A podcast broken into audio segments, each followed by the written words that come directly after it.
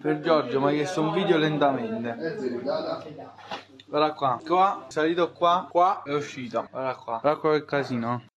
Queste sono le voci del video di Juan Carrito che fece il giro del mondo quando entrò in una pasticceria di Roccaraso. La morte dell'orso ci interroga sul grande enigma di convivenza uomo-natura. Questa è ad alta velocità, oggi 25 gennaio 2023, giorno 320 della guerra, anno terzo della pandemia. Bentrovati da Giuseppe Manzo. Ad alta velocità. Notizie e pensieri pendolari. Oggi parliamo del caso dell'anarchico rivoluzionario Alfredo Cospito, detenuto in regime di 41 bis in sciopero della fame da 100 giorni. È stato condannato per atti di violenza molto gravi che lui stesso ha rivendicato, ma non si considera capo di nessuna organizzazione, soprattutto mafiosa, per cui è previsto questo regime carcerario duro.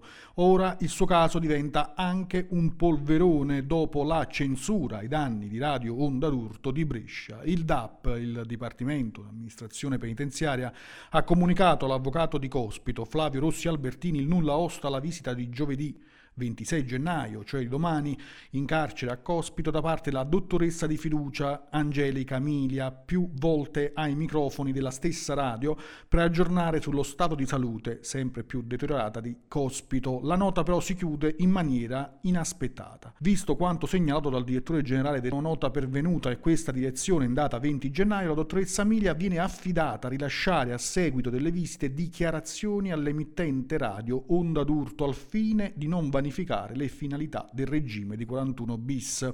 Queste le parole scritte nella eh, nota, anzi nella diffida ufficiale del Ministero. Per il presidente della Federazione Nazionale della Stampa Italiana, Beppe Giulietti, il tentativo di intimidire e imbavagliare anche il medico di Alfredo Cospito rappresenta un oltraggio all'articolo 21 della Costituzione come tale va avvertito anche dai giornalisti. Secondo l'Arci, che ieri ha aderito alla giornata di sensibilizzazione sul caso, il tema è il confine di una detenzione che scontata in questo modo rischia di vanificare i principi principi costituzionali sulla pena e sul carcere. Va ridefinito, secondo l'Arci, il sistema di sorveglianza. Il 41 bis è uno strumento anticostituzionale, contrario alla finalità rieducativa della pena, disumano. Cospito spera che intorno al suo caso si apra una discussione più grande di quella che riguarda il suo stesso caso singolo. Ieri ai microfoni della radio bresciana è intervenuto anche Luigi Manconi, presidente dell'associazione A Buon Diritto. Ascoltiamolo. Ma Prima una notazione di stile e di natura culturale che il Ministero della Giustizia, un suo dipartimento, abbia messo per iscritto, immagino dopo averci pensato, dopo aver letto e riletto, dopo aver stampato quella nota, è il segno inequivocabile della sprovvedutezza di questi uffici, del loro essere totalmente fuori dal mondo, perché una diffida di quella natura non esiste. Uno può dire chiediamo a eh, coloro che assistono Alfredo Cospito di astenersi dal commentare i dati clinici o dal diffondere notizie riservate, ma una diffida, proprio usando questo termine minaccioso, diffida indirizzato al medico di fiducia del Fredo Cospito è relativo alla sola onda d'urto, ora io non ho dubbi che onda d'urto sia il principale strumento di informazione